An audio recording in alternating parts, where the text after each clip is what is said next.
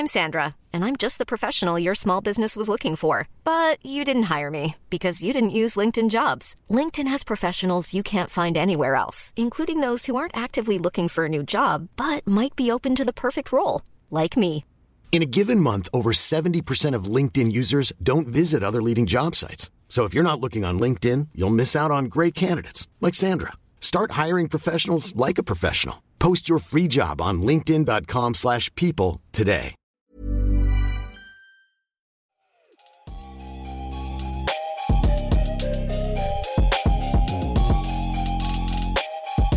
Salut à tous, c'est Ben, vous écoutez l'épisode 173 du podcast Dunk Hebdo. Au programme, les Timberwolves, franchise retombée après le départ fracassant de Jimmy Butler. L'occasion pour nous de discuter de leur avenir, mais aussi de leur passé récent. Pour ce faire, j'ai avec moi Alan. Ça va Alan ? Salut Ben, c'est tout le monde, avec plaisir, de retour.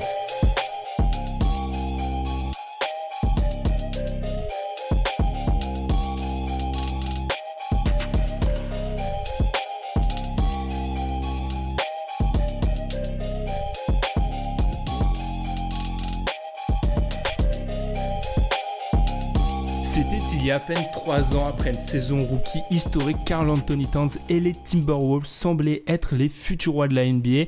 Mais à l'image du mouvement incessant des superstars, tout va vite dans cette ligue et 3 ans plus tard, Minnesota semble retomber comme d'autres équipes de cette ligue dans un espèce de no man's land, trop fort pour espérer un des premiers choix de la draft, mais pas assez pour faire du bruit en playoff. Le constat est terrible, mais pourtant un peu vrai. Alan, je vais profiter d'être avec toi pour revenir sur ces années de construction des Wolves, mais aussi le futur de cette équipe, parce que je pense personnellement que le cas de figure, l'étude de cas des Wolves, ça veut dire beaucoup sur la NBA, mais on va débuter par le présent. Est-ce que tu trouves ça juste de dire que les Wolves sont dans un no man's land, c'est-à-dire pas si loin que ça des playoffs, mais quand même trop loin pour vraiment y penser, et surtout trop loin des potentiels bons choix de draft? Ouais, je suis d'accord avec ta définition de ça. Ils ont une star, un joueur fort, très fort en la personne de Karl-Anthony Towns, ce qui leur permet d'avoir un niveau moyen surélevé par rapport au cancre de la NBA, et donc même si avec les réformes de la loterie ça pourrait changer, en termes de bilan ils ne seront pas, je pense, dans le top 5, dans le top 8 des pires de la NBA, mais en même temps dans une conférence sous-ouest où on a montré cet été, on en parle tout le temps, qui est de plus en plus forte et de plus en plus compétitive, c'est pas assez fort pour espérer accrocher une place en playoff, parce que quand tu prends les 8 de l'année dernière qui étaient en playoff, plus deux équipes qui ont pu se renforcer, ces équipes-là se sont en playoff, elles se sont aussi elles-mêmes renforcées la plupart du temps. C'est compliqué pour eux de jouer les premiers rôles, et donc ils sont dans cet entre-deux. Comme on le dit souvent, il n'y a rien de peut-être de pire que d'être dans un entre-deux en NBA, dans la NBA moderne en gros, dans la NBA du 21e siècle. Donc ouais, je suis vraiment d'accord avec toi sur ça. C'est pas une position facile pour eux, et limite c'est en ayant de la chance à la loterie ou en espérant des blessures des équipes plus fortes qu'eux qui pourront soit aller récupérer un très haut choix de draft pour un petit peu changer la donne, soit espérer une qualification en playoff, mais en même temps, quid de la qualification en playoff, qu'est-ce que ça pourrait réellement apporter à l'équipe? Pour un rappel, l'année dernière, ils ont fini à 36 victoires, 46 défaites, 12 matchs des playoffs, ce qui avait un gouffre vraiment à l'ouest entre le 8 Clippers et le 9 Kings. Et c'est vrai que quand tu fais un peu l'état des lieux à l'ouest, tu regardes le classement de l'année dernière, de la saison dernière, tu vois les Warriors en haut, les Nuggets, les Blazers, les Rockets, le Jazz. 5 équipes où il n'y a pas vraiment de raison de les voir. Certes, les Warriors seront moins forts, mais qui seront à la lutte pour les playoffs assurément. Le Thunder va logiquement redescendre, mais ensuite Spurs, Clippers qui étaient 7-8, eux aussi seront encore dans la course, sans compter sur Kings et Lakers qui étaient en dehors des playoffs et qui eux clairement vont s'affirmer comme des candidats sérieux, en particulier les Lakers.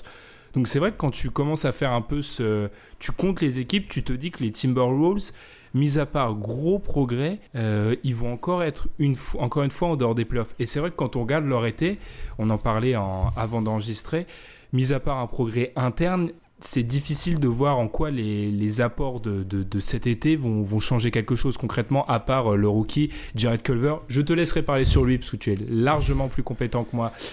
Enfin, c'est surtout qu'en fait, je suis incompétent dans ça. Donc, tu es forcément, par définition, plus compétent que moi pour parler de ça.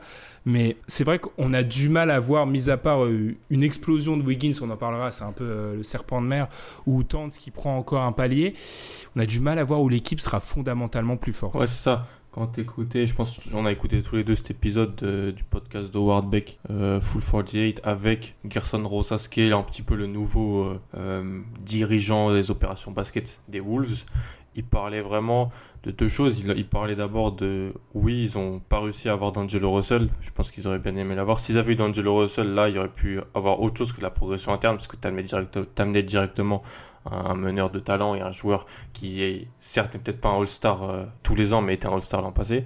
Et ça s'est pas fait, donc ils se sont dit qu'ils allaient pas non plus flinguer leur flexibilité sur le long terme. Ils ont fait des petits ajouts, de joueurs de rotation en quelque sorte. Mais en faisant ça, oui, tu solidifies des postes, tu solidifies quelques rotations, mais tu es dans la nécessité d'une progression interne de tes jeunes. Donc Okogie et même Wiggins et Towns qui restent jeunes tout de même, même s'ils sont dans leur deuxième contrat NBA. Ça nécessite tout ça pour avoir cette progression-là. Et c'est dur de vraiment voir ces joueurs-là exploser. Je parle plus d'Okogie et Wiggins, d'avoir vraiment passé vraiment des caps rapides et importants pour les faire être compétitifs à l'Ouest. Comme tu l'as dit, le Thunder va reculer, mais le Thunder sera peut-être pas non plus si horrible que ça, surtout en début de saison. Donc voilà, ça va être compliqué. Et donc, ramener les Napier, si on peut un petit peu parler de leurs arrivées, ramener Shabazz Napier, Trevon Graham, Noah Vonleh, ils ont ramené Jordan Bell aussi, je crois. Et Jake Lehman, c'est des joueurs de rotation, voire qui sont peut-être pas dans des rotations de bonnes équipes NBA. Et donc, t'as besoin de la progression interne. On peut pas trop en juger maintenant. On va devoir, ils savent mieux que nous ce qu'ils veulent faire avec leurs joueurs, mais je suis un peu dubitatif comme toi. C'est vrai que t'as parlé de leur intersaison et de... Est-ce qu'on n'a pas la sensation qu'on est une équipe qui est dans une saison un peu de transition et qui attend 2020 ouais. Parce que 2020... fin du contrat de Jeff Teague, qui est leur meneur titulaire. On le voit bien par défaut, tu as parlé de D'Angelo Russell, et clairement cette piste, je sens qu'à partir après la mi-décembre, le moment où D'Angelo Russell sera disponible pour un trade, on va en entendre parler de cette possibilité de Russell à Minnesota, parce que ça... c'est logique sous beaucoup d'aspects. Il y en a certains où, notamment défensivement, on pourrait se poser des questions, mais offensivement, en termes de fit, c'est cohérent. Après, quand on regarde, pour en venir à cette idée d'attente 2020, lui, à la fin du contrat de Jeff Teague, ils n'ont aucune... Et ça fait partie des trois équipes en NBA qui a tradé aucun de ses futurs choix de draft. Ils ont tous leurs futurs choix de draft, donc ils ont clairement, s'il y a besoin de monter un trade et acquérir un salaire, ils peuvent le faire. Donc, on est dans une saison de transition un peu, là. Enfin, c'est assez étrange de se dire ça, mais on a l'impression d'y être un peu. On est dans... Est-ce qu'on est dans une saison de transition voulue ou forcée ? C'est peut-être ça aussi la question, mais... pour faire référence au podcast qu'on avait fait avec l'arrivée de Jimmy Butler, on parlait d'un plan de 3 ans qui devait se finir en 2020. En l'occurrence, je pense que le plan n'est pas allé au bout et que, techniquement, on a vu que on l'a peut-être un peu ratiboisé le plan d'un an, je pense. Oui, mais c'est un peu la grande idée quand on parlait tous les deux de pourquoi on voulait... Tu voulais peut-être qu'on parle des Wolves à ce moment-là, c'est qu'en gros, il y a eu une succession de plans trop rapides et trop courts pour qu'on ait vraiment un grand plan. En fait, alors c'est dû à des raisons externes, internes. Des fois, c'est de la faute des Wolves, des fois, c'est pas tellement leur faute. Toujours est-il que là, comme tu l'as dit, ils se retrouvent avec une équipe où, en gros, il y a Karl-Anthony Towns, il y a Andrew Wiggins, et après, il y a quelques vétérans, même s'il n'y a pas beaucoup de vétérans parce que l'effectif est assez jeune, il y a des jeunes joueurs et il y a des role-players, mais tout ça ne leur permet pas de jouer les rôles qu'ils espéraient jouer il y a 3 ans à l'Ouest en quelque sorte. Parce que quand tu as Karl-Anthony Towns et même Wiggins qui est un premier choix de draft, il y a 3 ans, on aurait espéré que Wiggins ne serait pas là où il est aujourd'hui. En fait, quand je regarde cet effectif, j'ai l'impression qu'il y a un trou béant entre les quelques superstars, et tu as parlé des renforts de cet été, entre ces renforts-là, et il n'y a pas de liant en fait. Les bons joueurs titulaires NBA, il y a Robert Covington qui aura un rôle déterminant, parce que défensivement, il va être intéressant pour cette équipe, il va probablement jouer 4, et le fait est qu'il a, et j'étais surpris assez en voyant ça, et ça s'est confirmé en fait, c'est vrai, il n'a pas joué avec Ryan Saunders, le nouveau coach Covington en fait. Parce qu'entre le trade et le moment où Thiodeau a été viré et Ryan Saunders a pris la place, en fait, Covington était absent. Donc, il a jamais pu jouer avec lui. Mais c'est vrai que il n'y a pas ces joueurs solides NBA titulaires étiquetés. Bah, t'as Josh Okogie qui reste quand même sur une belle première saison NBA. Lui, et qui joue d'ailleurs au championnat du monde avec le Nigeria. Donc ça peut encore lui faire gagner un petit peu plus d'expérience. Lui, c'est un joueur dont la fanbase et le front office a l'air très chaud, mais c'est un joueur qui est encore jeune et qui est, je trouve, plus un profil défensif qu'offensif pour le moment. T'as Covington, oui. T'as Wiggins. Teague reste le meneur moyen par excellence, en gros. Donc c'est un titulaire NBA. Hein. T'as Towns et après, qu'est-ce que t'as d'autre ? T'as Noah Vonleh. Noah Vonleh, j'aime bien, mais c'est pas... Non, si Noah Vonleh est ton 7e, 8e joueur, à l'ouest, c'est compliqué. Hein, parce que... je pense que s'il est ton 7 ou 8e, ça peut encore passer. C'est juste que... En fait, il va être 6 ou 7 chez eux et il va être vital parce qu'en réalité, c'est le seul poste un peu 4 à l'ancienne de métier. Le hybride qui peut jouer à côté de Towns. Sachant que, ouais, c'est ça, parce que le jour où, si jamais on voit que l'association avec Covington, ça marche pas pour X ou Y raison, la seule alternative viable, ça semble être Vonleh en fait. C'est ça, ça semble être Vonleh. Après, t'as, comme on l'a dit, t'as des joueurs de banc solide, Napier qui vient un peu remplacer Tyus Jones parce qu'ils ont perdu des joueurs aussi cet été, on n'en a pas parlé. Ils ont perdu ça. Vas-y. Tyus Jones, je pense que je sais pas si t'es d'accord, mais justement ça prouve qu'ils visent 2020. Ils ont pas voulu payer un meneur borderline titulaire remplaçant, ils ont pas voulu le payer, ils l'ont laissé filer du côté de Memphis. C'est ça. Ils ne lui ont jamais vraiment non plus donné sa chance, même quand il perdait, ils auraient peut-être pu lui donner plus de minutes pour voir un petit peu ce qu'il y avait. C'est... Tu vois, ça rentre encore dans cette idée des Wolves, ils n'ont jamais trop su où ils étaient en fait. Parce qu'ils auraient pu se dire, bah voilà, on n'est pas si bon que ça, on peut ouvrir un peu l'effectif sur une fin de saison. Ah oui, Jones jouait plus, mais il a peut-être pas eu toutes les capacités, les ballons et les possibilités qu'il aurait pu avoir. Donc ils ont plus Jones et ils ont plus Saric aussi, qui aurait pu être une solution au poste 4. Parce que pour aller récupérer Culver, dont on va parler après, pour passer de 11 à 6 sur la draft, ils ont lâché Saric. Donc, mais il y avait aussi des soucis de contrat et tout ça. Toujours est-il, comme tu as dit, que l'effectif, le 5 est pas affreux, loin de là. Mais après, c'est plus le banc et où il y a un grand manque de shooters. T'en parlais en off, un grand manque de shooters et de joueurs qui peut vraiment influencer l'attaque de l'équipe. Oui, tu parlais du shoot. Et justement, c'était déjà un point faible pour cette équipe l'année dernière qui était 26e, 31% de leurs tirs étaient à 3 points, 26e en NBA, et qui était une équipe de milieu de tableau, milieu fin de tableau pour ce qui est du pourcentage de réussite. Mais le problème étant que d'un point de vue basket, la plupart de leurs shoots cette année vont venir de Covington et Karl-Anthony Towns, qui sont probablement les deux meilleurs shooters, et que d'un point de vue équipe, ça pose de gros problèmes quand tes deux meilleurs shooters sont les postes intérieurs, en fait. Enfin, c'est assez compliqué à ce niveau-là. Et c'est vrai qu'on a l'impression... On a l'impression que cette équipe, elle va de plus en plus vers un modèle avec les recrues ultra défensif, athlétique, mais bizarrement sans la dimension un peu shoot, parce que tu as parlé de Rosas, qui est le nouveau du coup président des opérations basket, qui vient de l'école Moret, c'est un ancien Houston, et on aurait pu penser que du coup, cette infusion d'un proche de Moret, tu aurais eu la transition vers du Moret ball, beaucoup de shoot à 3 points, etc.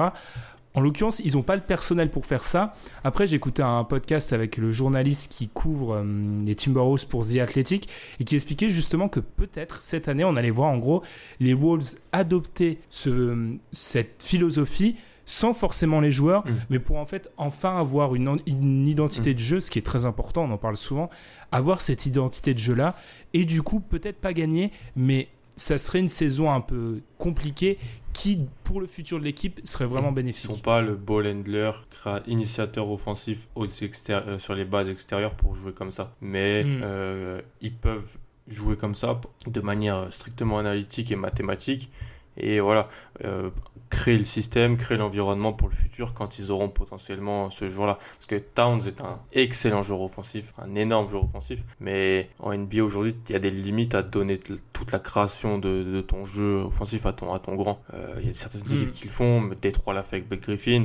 Même si le joueur est immense et fait une super saison et qu'en face, il a des oppositions pas très fortes, sur le long terme, c'est compliqué. Donc ouais, s'il s'appelle pas Jokic, c'est... Ouais, tu vois, Jokic a des bons joueurs NBA à côté de lui. des tireurs. Tu vois, il y a des tireurs, des jeunes, ça court. Tu vois, c'est des profils différents. C'est ça qui est aussi marrant avec cette division en particulier, c'est qu'on avait fait dans un de nos premiers épisodes, on avait fait un parallèle avec Denver et Minnesota. On avait dit que c'était les deux équipes qui allaient vraiment écraser l'Ouest, ou en tout cas s'imposer dans l'Ouest dans les années suivantes. Et à l'époque, clairement, on m'aurait dit de choisir une des deux. J'aurais choisi les Timberwolves, mais sans hésiter. Ah ouais. On est quelques années plus tard et en réalité, c'est Denver qui s'est imposé et pas Minnesota. Et c'est en cela que c'est intéressant de revenir sur ce qu'a pu faire cette équipe. Mais avant de faire ça, on va se projeter un petit peu vers l'avenir avant de revenir vers le passé. Ça peut paraître compliqué, vous allez voir, il y a une ligne rouge. Est-ce que dans l'état, on a vraiment le luxe côté Timberwolves d'attendre une saison ? Parce que Karl-Anthony Towns va attaquer sa 5e saison NBA cette année.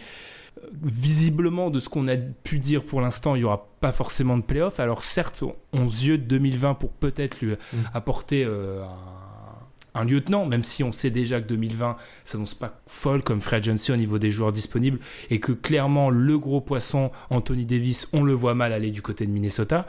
Donc du coup, est-ce que le luxe, on peut vraiment se le permettre, ou alors, et là je vais te donner l'occasion d'en parler beaucoup, c'est que vu le mouvement qu'on a fait à la draft, on attend beaucoup de Jarrett Culver et en gros ça pourrait être lui une partie de la réponse. Oui, s'ils sont montés de 11 à 6 pour chercher Culver, c'est qu'ils en attendent beaucoup. Et quand tu écoutes Rosas ou même Sanders le soir de la draft, là, quand ils ont présenté Culver, ils en attendent beaucoup. Moi je suis pas le plus chaud du monde sur Jarrett Culver, je pense qu'il a des limitations. En fait à Texas Tech il avait toute la création, donc il était option numéro 1, il devait tout faire et ça allait pas, et c'est pour ça que moi j'avais dit qu'en fait je le voyais pas, et pour moi il sera pas première ou deuxième option d'une équipe forte en NBA, donc ce sera ta troisième option. Le problème c'est quoi si on parle des Wolves, c'est qu'il faut trouver la deuxième option, la deuxième ou la première. Eux ils espèrent, je pense, que Culver sera cette deuxième option derrière Towns. Moi je pense que c'est pas dans ses capacités encore. Après, je peux me tromper et ce sera pas la première fois, plus loin de là. Et en termes de draft et de progression interne, ce qu'on parlait au début, les équipes sont beaucoup mieux renseignées parfois que ceux qui regardent un peu les matchs NCAA de droite à gauche. Mais moi, je pense pas qu'il peut être deuxième option d'une équipe qui gagne en NBA. Bref, je pense pas. Il a trop de limitations. C'est un très solide role player. Troisième option, mais qui peut mettre des tirs, et encore son tir est perfectible, qui peut défendre, il est grand, il peut faire des passes. Mais deuxième option, non. Donc la question est comment aller chercher cette deuxième option, sachant que si tu veux chercher cette deuxième option via trade, il faudra peut-être lâcher Culver. Puis c'est assez dingue de se dire que cette deuxième option en théorie elle est dans l'effectif. Oui, c'est Andrew Wiggins, c'est limite le jour de ta draft en 2014 une première option, Andrew Wiggins. Mais ce qui est dingue, c'est que j'ai vu en préparant l'émission sur les Wolves cet été, ça a encore été, j'ai l'impression de vivre cet été depuis 2 ans, où on multiplie les articles. Est-ce qu'il faut encore croire en Andrew Wiggins en fait ? Alors personnellement, j'en ai aucune idée, mais aux j'avoue. Wolves, non. T'es catégorique ? Non, je suis pas catégorique, mais c'est vraiment un joueur que j'aimerais bien voir dans un autre environnement en fait. Je sais pas ça.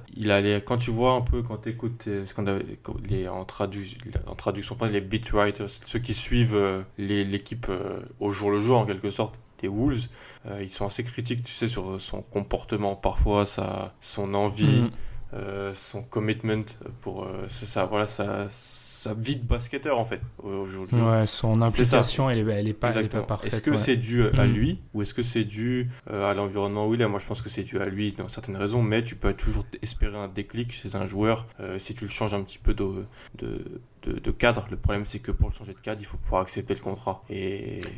Puis d'un point de vue basket, on parlait de l'arrivée qu'il ne faut pas sous-estimer, de l'ancien des Rockets dans le front office.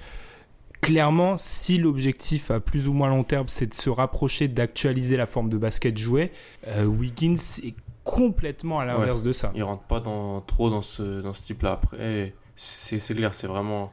Là où tu vois, quand ils gagnaient des matchs, on en parle souvent avec Tom, quand ils gagnaient des matchs avec Thiodeau, ils n'avaient pas du tout un jeu très moderne, mais en gros, ils gagnaient parce qu'ils étaient plus forts, ils prenaient pas beaucoup de tirs à 3 points, ils gagnaient parce qu'ils jouaient physique, ils jouaient dur et qu'ils mettaient des tirs compliqués. Là où Wiggins pouvait être intéressant aux côtés de Butler et de Towns, si tu vas sur un jeu avec un initiateur offensif qui a beaucoup le ballon en main et des shooters à côté, Wiggins, je le vois pas du tout là-dedans. C'est pour ça quand on explique et quand on déclare souvent du côté de Minnesota que Wiggins fait partie des plans, je pense que personne n'est dupe, c'est de la com. Et le jour où une offre intéressante pointe le bout de son nez, clairement, il va faire ses valises, c'est sûr. Mais qui va faire ses tops ? C'est ça qui est, je pense, qui est assez intéressant. Maintenant qu'on a plutôt fait ce constat des Wolves, je ne sais pas si tu as quelque chose à rajouter qui est assez, on va dire, assez négatif au vu de la façon dont j'ai introduit le sujet, c'est-à-dire qu'il y a 3 ans, cette équipe était censée marcher sur la NBA.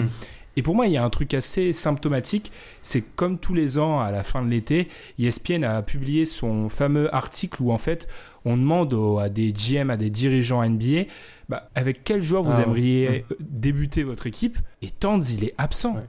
Towns, il n'en fait plus partie, alors qu'il y a 2-3 ans, c'était lui le numéro 1 en fait. Ouais. Et je pense que Towns, dans sa vision médiatique, dans sa présence, je vais dire, la façon dont pas la façon dont on parle de lui, mais l'intensité avec laquelle on parle de lui, c'est un peu révélateur des Wolves qui redescendent un peu. Ouais, totalement. Parce que même si l'année dernière ou il y a 2 ans, il était peut-être plus le numéro 1 et c'était peut-être plus Giannis ou même Doncic peut-être qui a pu être haut, il était toujours dans cette conversation, tu vois, du top 2, top 3, top 4.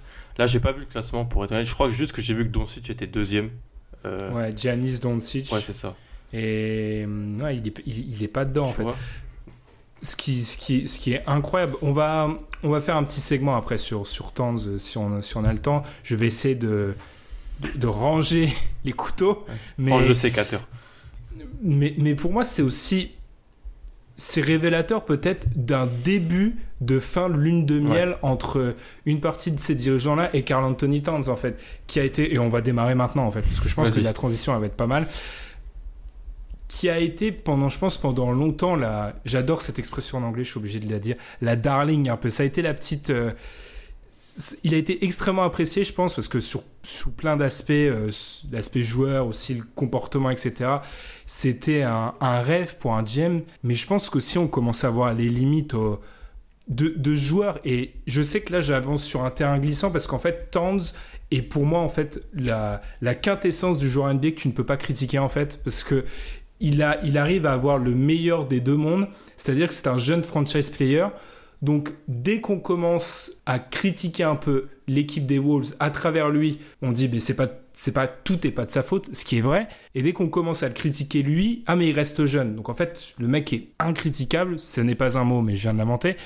Et en fait, moi, ça me gêne parce que je trouve qu'on est face à un joueur qui doit pas être ouvertement critiqué, mais c'est trop facile en fait ce jugement qu'on a vis-à-vis des Wolves depuis l'arrivée de Towns, qui est de constamment lui trouver des boucs émissaires.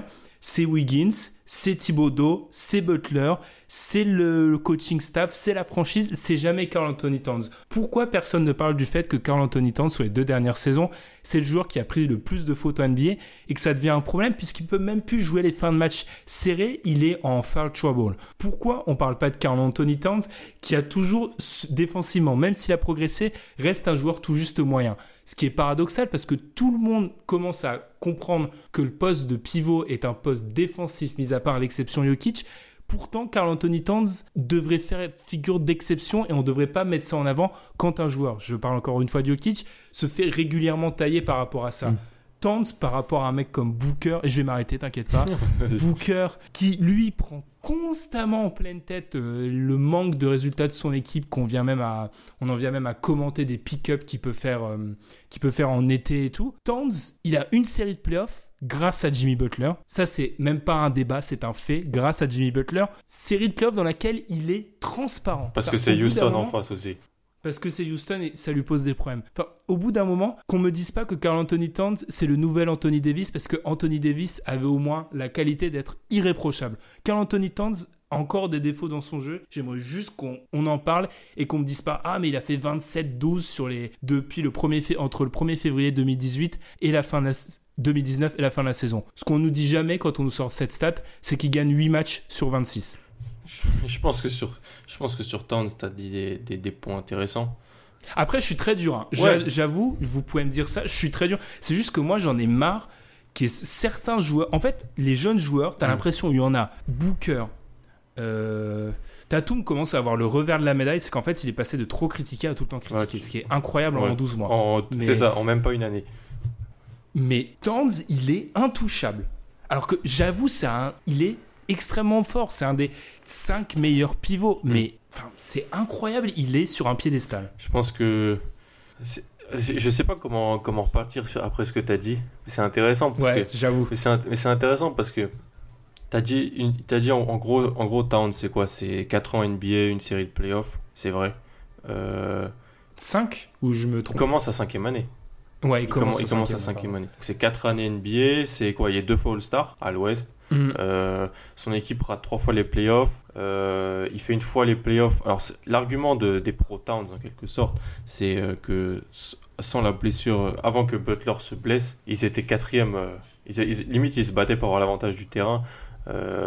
Et ils étaient très bons, les Wolves, cette année-là. Mais c'était aussi dû, comme tu l'as dit toi-même, à une très bonne saison de Butler, en fait. Très bonne saison de Butler qui avait un niveau de All-NBA Team dans cette saison. Je crois que c'était 2017-2018. Ouais, 2017-2018. Et Towns était... En fait, Towns, le problème, c'est que il avait peut-être été trop fort, trop vite dans les consciences des gens. Et donc, en fait, tu l'as dit, j'ai pas grand-chose à rajouter, en fait. Je suis pas d'accord, mais j'ai pas grand-chose à rajouter parce qu'en fait, cette lubie du jeune joueur qui te montre tellement des flashs et des choses très forte que tu lui pardonnes en fait. Tu lui pardonnes les problèmes individuels, c'est-à-dire potentiellement la défense, les problèmes collectifs qui sont qu'en fait l'équipe gagne pas. Parce que l'équipe gagne pas cette année. Cette année, tu peux dire que l'équipe gagne pas parce qu'en gros la saison elle est finie avant d'avoir été jouée. Limite, certains peuvent dire ça, alors qu'en fait ils auraient pu potentiellement aller accrocher quelque chose à l'Ouest parce que les Clippers, je suis désolé, mais ils sont pas 100 fois meilleurs que les Wolves en termes de potentiel l'année passée. Tu peux toujours te dire que si l'équipe joue bien, si Towns et que tout le monde est impliqué, ça marche. Mais en même temps, c'est vrai qu'il est super fort offensivement. Que offensivement, quand tu le regardes, moi, il me... en fait, peut-être que chez un grand, l'attaque est tellement plus rare et esthétique que la défense, qu'elle est peut-être mise sur un piédestal comme tu l'as dit toi-même, parce que faut pas oublier que Towns, quand il arrive en NBA, il est présenté d'abord comme un profil défensif. C'est peut-être la faute à son utilisation par Calipari à son année à Kentucky, mais c'était un joueur qui touchait pas beaucoup la gonfle, qui était surtout un très bon défenseur avec Colstein dans la raquette, et il arrive en NBA et directement il commence à te faire des trucs offensivement où tu te dis ouais, là il y a un énorme potentiel, ce qui fait que... Et moi je suis un peu comme toi parce que je suis un peu frustré par Towns, parce que j'adore Karl-Anthony Towns, c'est un joueur que j'apprécie beaucoup, et je suis pas encore dans ta zone, on va dire, à être un petit peu lassé de ce qu'on peut dire, et c'est très compréhensible, mais c'est vrai que je commence peut-être un peu à m'impatienter. J'aimerais voir un impact collectif plus fort, même si à l'Ouest, avec qu'on appelle des guards comme il a à ses côtés, c'est compliqué parfois, parce que Jeff Teague a été blessé, Wiggins c'est pas le meilleur joueur pour jouer avec lui en intérieur, Josh Okogie, il n'y a pas tellement de shooters, ça crée peut-être pas beaucoup d'espace pour lui, donc... Ah mais ça c'est clair, il a des circonstances atténuantes, il en a même beaucoup, l'instabilité du front office, l'instabilité de la franchise globalement, il a l'effectif et tout. Juste, il est pas... Irréprochable. Je cherchais le mot en fait. C'était pas un silence dramatique, je cherchais vraiment le mot. Il est pas irréprochable. Et j'aimerais juste que ça on le met. Et je trouve bien Ryan Saunders qu'il en parle notamment dans la presse, où il a notamment parlé de la couverture sur pick and roll de Towns qui reste vraiment à travailler, alors que c'est pas un problème de mobilité clairement. Enfin, j'aime bien qu'on commence à avoir ce discours aussi qui sur Towns le mette pas au centre des critiques parce qu'il le mérite pas, mais quand même pointe le doigt où il y a besoin d'être pointé et qui ramène pas juste constamment à sa ligne de stats, parce que moi en fait ça m'énerve. Si il est vraiment franchise player, tous les franchise players sont mis sur on a un niveau d'exigence par rapport à eux qui est supérieur, parfois on dira difficile et pas juste parce qu'on leur demande énormément, mais on peut pas attendre, on peut pas avoir d'un côté le bénéfice d'être franchise player et de l'autre d'être considéré comme un jeune qui doit progresser. Encore une fois, après il a les circonstances atténuantes et justement je pense qu'on peut revenir là-dessus. Est-ce que c'est pas, t'as parlé de sa première saison éclatante, il y a 2 choses que je dois tirer qui sont pas du tout, du coup tu choisiras dans quel sens tu vas aller, dans quelle direction, parce que c'est pas du tout la même question. De 1, T'as parlé du fait qu'à l'Ouest, avec les gens qui l'entourent, etc., c'est difficile. Et est-ce qu'on ne voit pas la limite, en fait, d'une construction à l'Ouest et qu'on revit, même si j'ai dit que pour moi, c'est pas la même chose, on revit le scénario Davis où, en fait, on voit bien qu'un mec transcendant, ça ne suffit plus et que l'Ouest pose d'autres problématiques, ce qui n'est pas le cas à l'Est. Et deuxièmement, est-ce qu'un peu à l'image d'Anthony Davis, un mec trop fort, trop vite, t'oblige pas à faire des erreurs sur le long terme ? Ouais, il y a des erreurs et de prendre des risques qui si t'as un ou deux coups de malchance, peut faire très vite capoter l'histoire. C'est-à-dire que si tu prends le parallèle avec les Pélicans, bon, ils vont chercher Holiday. Ouais, après, ils signent des agents libres avec pas mal d'argent et en fait, ça se retrouve à être de mauvais contrats. Là, pour les Wolves, en gros, ils avaient leur noyau, c'est-à-dire qu'ils avaient Towns, Wiggins, ils avaient Zach LaVine et ils avaient drafté Kris Dunn. Bon, ça, on peut en revenir aussi sur le choix de Kris Dunn, mais ça, c'est Kris Dunn pris devant Moret ou Hild, qui pourrait quand même régler beaucoup de problèmes aux Wolves aujourd'hui, je pense. mais Moret, ils l'ont dans l'équipe, leur vie change légèrement. Vois, ou même Buddy Hield pour le spacing. Mais voilà, on parlait de shooter tout à l'heure. Ça, c'est sûr. Après, ils vont chercher Butler dans un deal qu'on a tous applaudi à l'époque. On a tous dit que c'était un bon deal, qu'il fallait faire ce deal. Ça marche plutôt bien.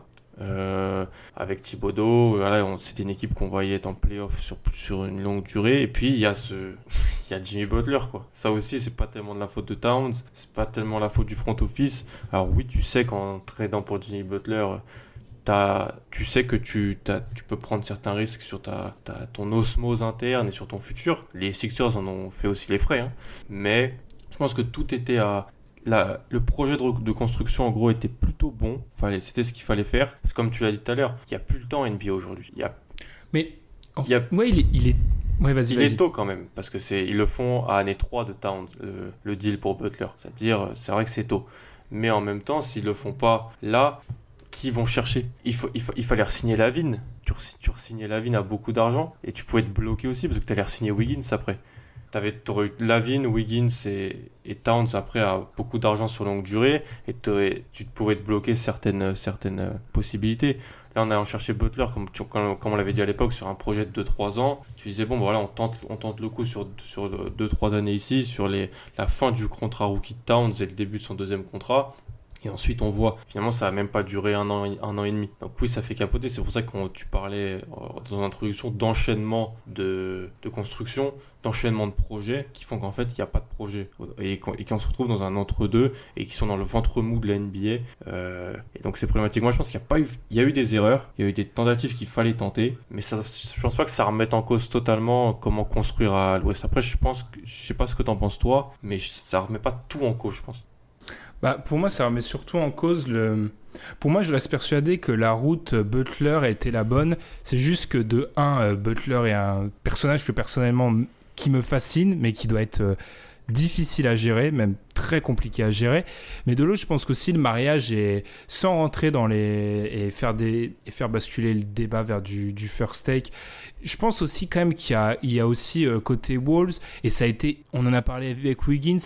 peut-être Towns dans une moindre mesure, il y a aussi peut-être des caractères qui ont pas matché, que là où Butler est peut-être un mec qui porte la compétition à un niveau qui est psychiatrique, Towns et Wiggins sont peut-être dans le spectre à l'inverse total et que c'est pas non plus forcément très bon. Ou il y avait peut-être deux timelines qui se rencontraient, tu vois, où Butler voulait gagner maintenant et Wiggins et Towns pouvaient se dire ouais, nous on est dans la progression là, on vient d'arriver depuis peut-être pas très longtemps. Je sais pas ce qui peut se passer, hein. Peut-être.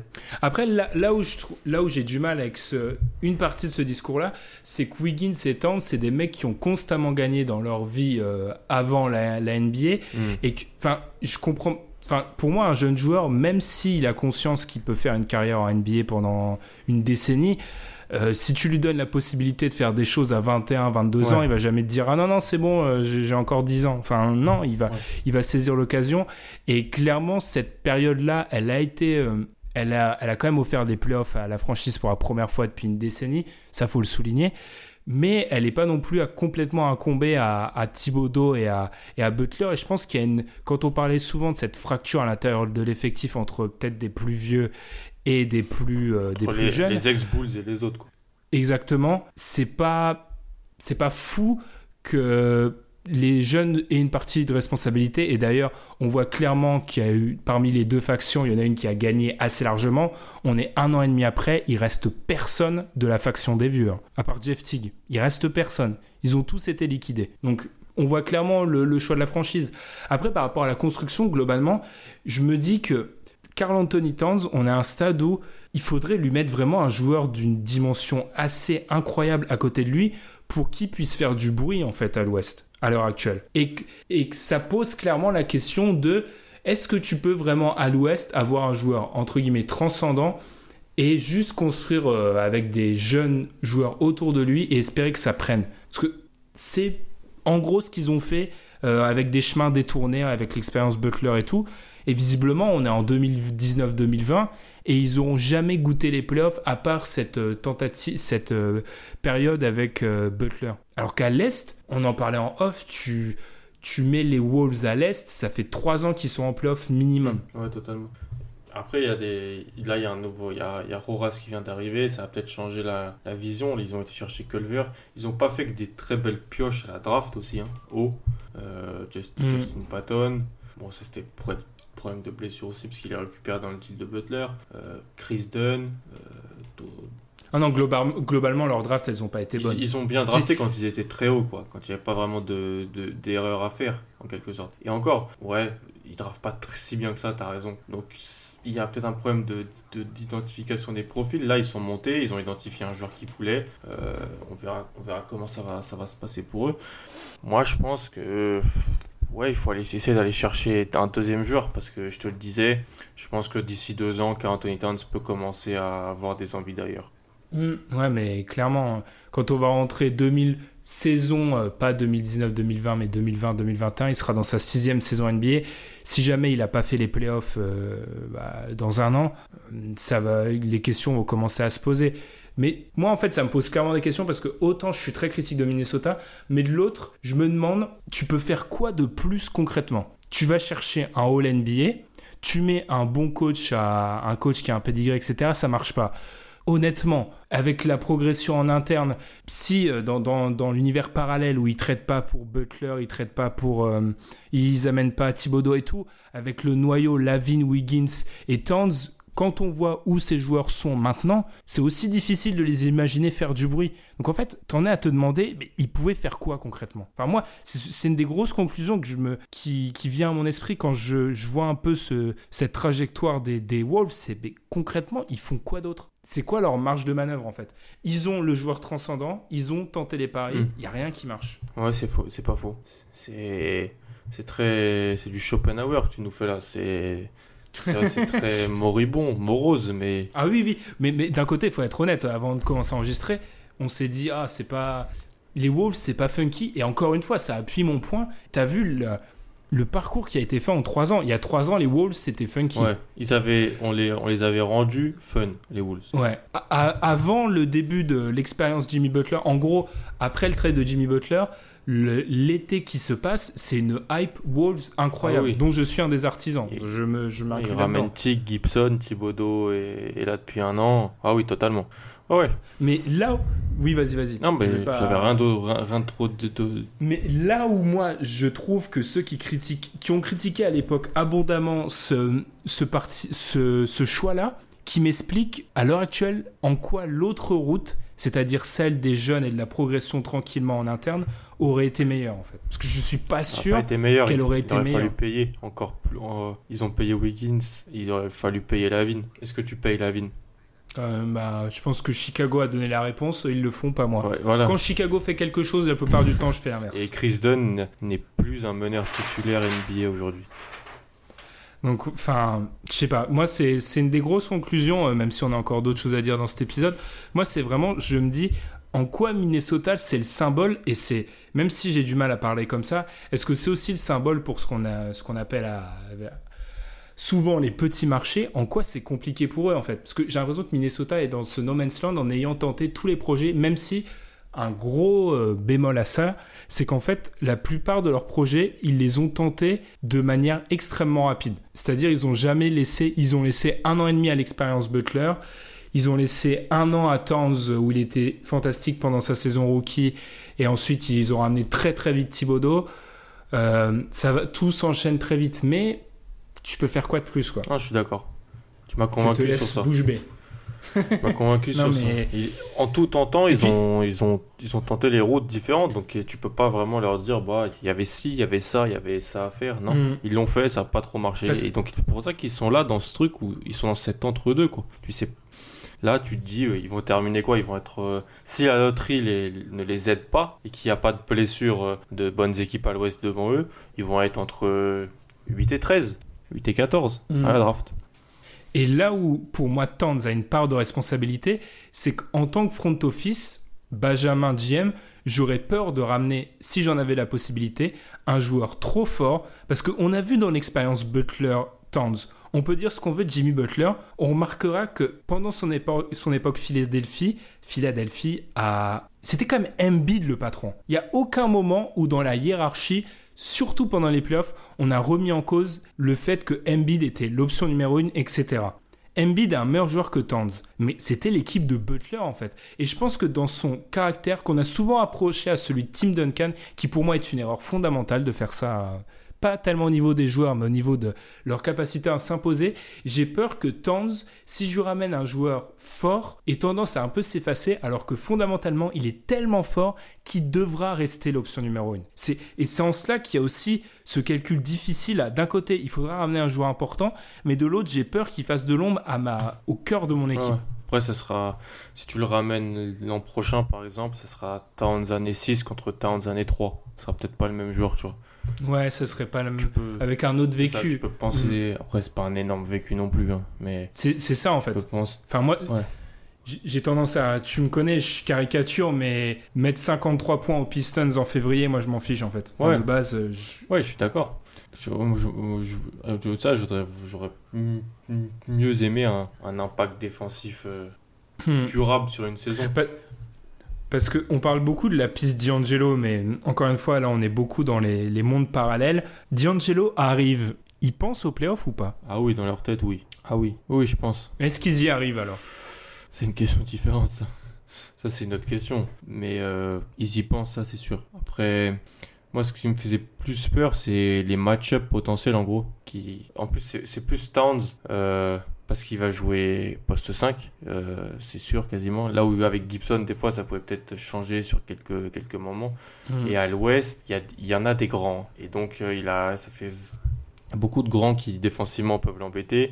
Des grands qui, offensivement, peuvent le fatiguer. Et c'est pas quelque chose que j'aime bien, en gros, pour le futur des Bulls, en gros. Parce que Jokic, Nurkic, Gobert, Adams, il y en a d'autres, hein. Je les oublie, je fais les omissions. Mais Davis, que j'oublie. Ouais, qui va jouer en 5.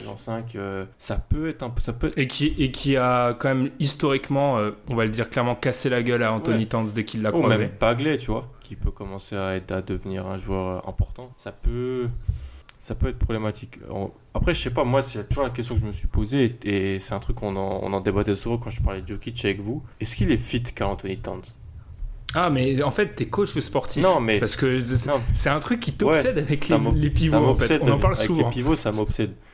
Est-ce qu'il est. Parce qu'il bouge bien, mais je sais pas, j'ai l'impression, des fois, il est. Je pense qu'il est un peu. Je pense que oui. Je vais devenir défenseur de Towns. Je pense que oui. Ok. Je pense que c'est pas un joueur, il peut pas être tanké comme certains pivots NBA. Ouais.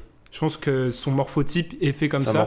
Et en l'occurrence, je pense pas que ça puisse poser problème comme un autre joueur avec lequel on a souvent eu ce débat-là entre nous, c'est-à-dire Embiid, où on a déjà vu Towns se fatiguer sur un terrain, mais c'est parce qu'au bout d'un moment, enfin, c'est les lois de la physique. Tu fais 2-13, tu peux pas suivre des mecs d'un 90 pendant 35 minutes. Enfin, c'est pas possible. Ouais, là où Embiid, il y avait peut-être des circonstances extérieures, quoi. Ouais, manger des McDo avant un match, c'est pas ce qui est conseillé. Mais je pense que Towns... Après, moi, ma vraie question, c'est plutôt si j'extrapole un peu, si tu vas adopter une partie de la philosophie Rockets, t'adoptes quelle version de la philosophie Rockets ? Est-ce que t'adoptes celle où il y a un haut rythme de jeu ? Et là, ça peut poser problème à Towns, parce que ça poserait problème à n'importe quel autre pivot. Ou alors, t'adoptes celle où il y a beaucoup de... des Rockets version un peu Paul Harden où il y a beaucoup d'iso en fait. Mais beaucoup d'iso. Parce que cette version-là, Wiggins, ça aurait un peu plus de sens. Ouais, mais beaucoup d'iso pour Towns, c'est-à-dire sur un quart de terrain où tu lui fais des situations sur pick and roll où tu lui donnes le ballon en main, sur short roll, il peut prendre des décisions, tu lui donnes le ballon sur pick and pop et tout. De toute façon, j'ai été critique, mais tu lui donnes le ballon à peu près n'importe où, ça. Le mec va mettre des points. Après, il faut des extérieurs qui sont solides. Pour jouer comme ça, il faut des shooters et des extérieurs qui sont solides. Alors, des profils défensifs, t'en as. Coach et Covington. Mais pour moi, c'est trop maigre, en fait. Ça va dépendre de Culver et ça va dépendre de Wiz, qu'ils arrivent à trouver des shooters. Rosas vient de Moret, donc ce qu'il disait dans le podcast avec Howard Beck, c'est qu'ils ont jamais peur de... Ils sont sur tous les trades, en gros. C'est des parieurs, ils prennent des paris. Ils font des paris. Ils vont tu peux être sûr que dès qu'il y a un bon joueur, voire un top joueur qui peut être disponible, ils vont essayer d'aller le chercher, tu vois. Tu peux être sûr de ça.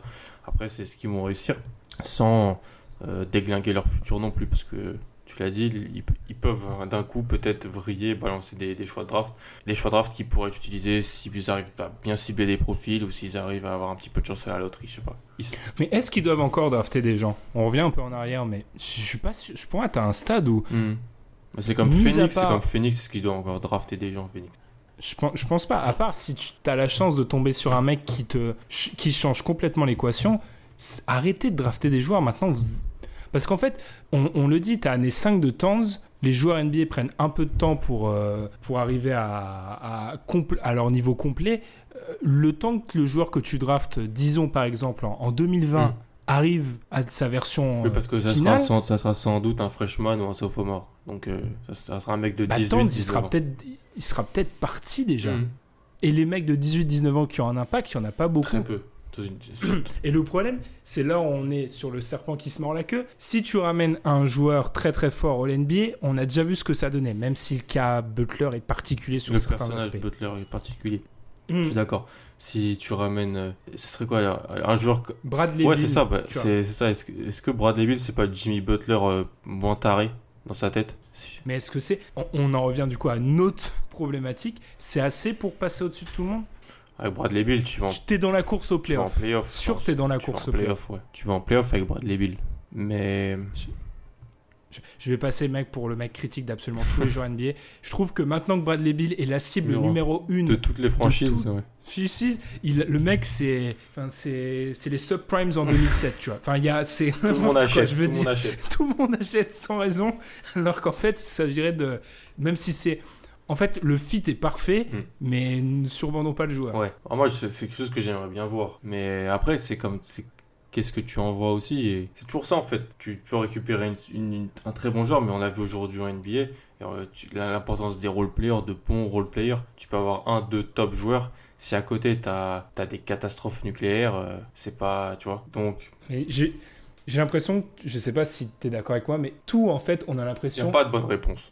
Il n'y a pas de bonne réponse et qu'en fait le blocage a beaucoup de ce qu'on a pu dire, parce qu'en fait la conversation elle a beaucoup tourné autour de Wiggins, justement autour de Towns, et l'une des réponses c'est Wiggins, en fait. Parce que pas tellement, tu m'as limite convaincu, pas tellement dans Minnesota, mais une fois qu'on aura peut-être trouvé un moyen de ne plus avoir Wiggins dans l'effectif, peut-être qu'une partie de la réponse sera là. Ouais, dans deux choses, dans des joueurs qui il sera plus là pour prendre certains ballons et pour stopper la progression interne de certains joueurs, et dans ce que tu peux récupérer pour lui. Tu vas pas récupérer 20 000 choses, parce qu'il y a le contrat aussi qu'il va falloir. C'est Wiggins qui est un joueur qui a perdu un certain pédigré, qui perd un pédigré chaque année, j'ai envie de dire, malheureusement pour lui, plus son contrat. Donc tu vas pas pouvoir récupérer 20 000 assets, mais tu peux récupérer une ou deux choses. Et en l'échangeant, tu peux peut-être récupérer des contrats un ou deux contrats terminants, en quelque sorte, qui vont se terminer, et donc pouvoir cibler des joueurs à la free agency. Ça peut t'ouvrir différentes portes, parce que pour moi, j'ai vraiment du mal à voir Wiggins peser dans le futur au Timberwolves, malheureusement. Ouais. C'est peut-être là la conclusion, et c'est peut-être là le nouveau chapitre pour notre épisode sur les Timberwolves dans un an. Espérons qu'il sera plus joyeux, parce que en regardant dans nos archives, j'ai remarqué qu'à chaque épisode qu'on fait sur les Timberwolves, il est plus négatif que le précédent, en fait. La plupart du temps. C'est pire. Donc, à voir si la franchise peut faire une trajectoire différente. Je sens que c'est un épisode qui va nous amener des commentaires fleuris de la part des fans de Towns et des Timberwolves. C'est vrai que le constat est assez dur. On l'a, encore une fois, il faut le remettre dans le contexte de l'Ouest. Tout serait différent dans le contexte de l'Est. Mmh. Mais le fait est qu'au bout d'un moment... c'est bien de dire ça, mais au bout d'un moment, il faut faire avec le contexte dans lequel tu es. Et là, on a l'impression qu'on est un peu dans un blocage et que peut-être que 2020 donnera des réponses. Même si tout parier sur la free agency, quand tu es Minnesota, je suis pas sûr que ce soit une bonne idée totalement. Quoi. Mm. Sur ce, à part si tu as un dernier mot à dire sur cette équipe. On a fait le tour des loups, des forêts. C'est vrai. Ouais. C'est pour Minnesota qui est une équipe dont n'empêche... On parle quand même souvent de cette équipe pour Minnesota. Ouais. Quand tu remets ça dans le contexte, c'est quand même pas mal. Sur ce, du coup, on va conclure cet épisode 173 du podcast Dunk Hebdo. Ah, ça fait plaisir de revenir, Alan. Tu peux pas savoir à quel point. Je suis d'accord. On est tous les deux d'accord. Comme d'habitude, on vous invite à nous suivre sur Twitter, les réseaux sociaux globalement, mais aussi les plateformes où vous nous écoutez. Nous, on est en train de travailler en secret, j'ai envie de dire, c'est un grand mot. Pour le début de la saison prochaine, on va avoir quelques petites surprises à vous réserver. On ne fait pas ça pour se la raconter, mais on travaille, on fait un sacré travail de fond. Sur ce, du coup, on est déjà en début septembre, donc la longue intersaison est bientôt terminée. Les training camps vont bientôt commencer. Pour l'instant, l'actualité, c'est la Coupe du Monde. Sur ce, on va surtout souhaiter un bon courage et une bonne semaine pour ceux qui reprennent les cours ou le travail. J'ai rien d'autre à rajouter, Alan. Je te souhaite un bon courage et retourne visionner tes prospects U15 monténégrins. Ouais, un été studieux, on va dire. C'est ça. J'ai des devoirs. C'est ça, t'as des devoirs avec envergure et personnellement, je t'admire pour regarder ces matchs parce que moi, je sais pas, regarder des mecs qui pourraient être mes petits frères, j'ai du mal. C'est pas faux. Bon, ils sont quand même grands en taille. Donc oui, c'est ça, ouais, c'est vrai. Ouais. Après, tu sais que ça va. Je suis en train de me dire que ça va bientôt arriver avec la NBA. Enfin, c'est le cours de la vie en fait. C'est ça. Ça va arriver à un moment. C'est ça, la prochaine draft, ils seront nés en 2001. Donc ça fait quand même. Ah ouais. Ça fait. Ouais. On peut terminer sur ça, je pense, parce qu'on est très vieux. Oui, je pense que là, tout le monde a pris l'intégralité de l'audimat a pris un coup de. C'est ça. Du coup, nous, on se retrouve la semaine prochaine pour l'épisode 174. Et d'ici là, bonne semaine. Salut. Salut.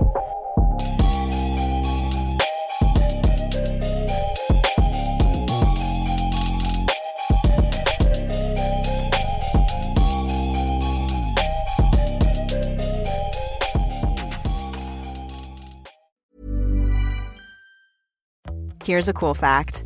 A crocodile can't stick out its tongue. Another cool fact, you can get short-term health insurance for a month or just under a year in some states. United Healthcare short-term insurance plans are designed for people who are between jobs, coming off their parents' plan, or turning a side hustle into a full-time gig. Underwritten by Golden Rule Insurance Company, they offer flexible, budget-friendly coverage with access to a nationwide network of doctors and hospitals. Get more cool facts about United Healthcare short-term plans at uh1.com.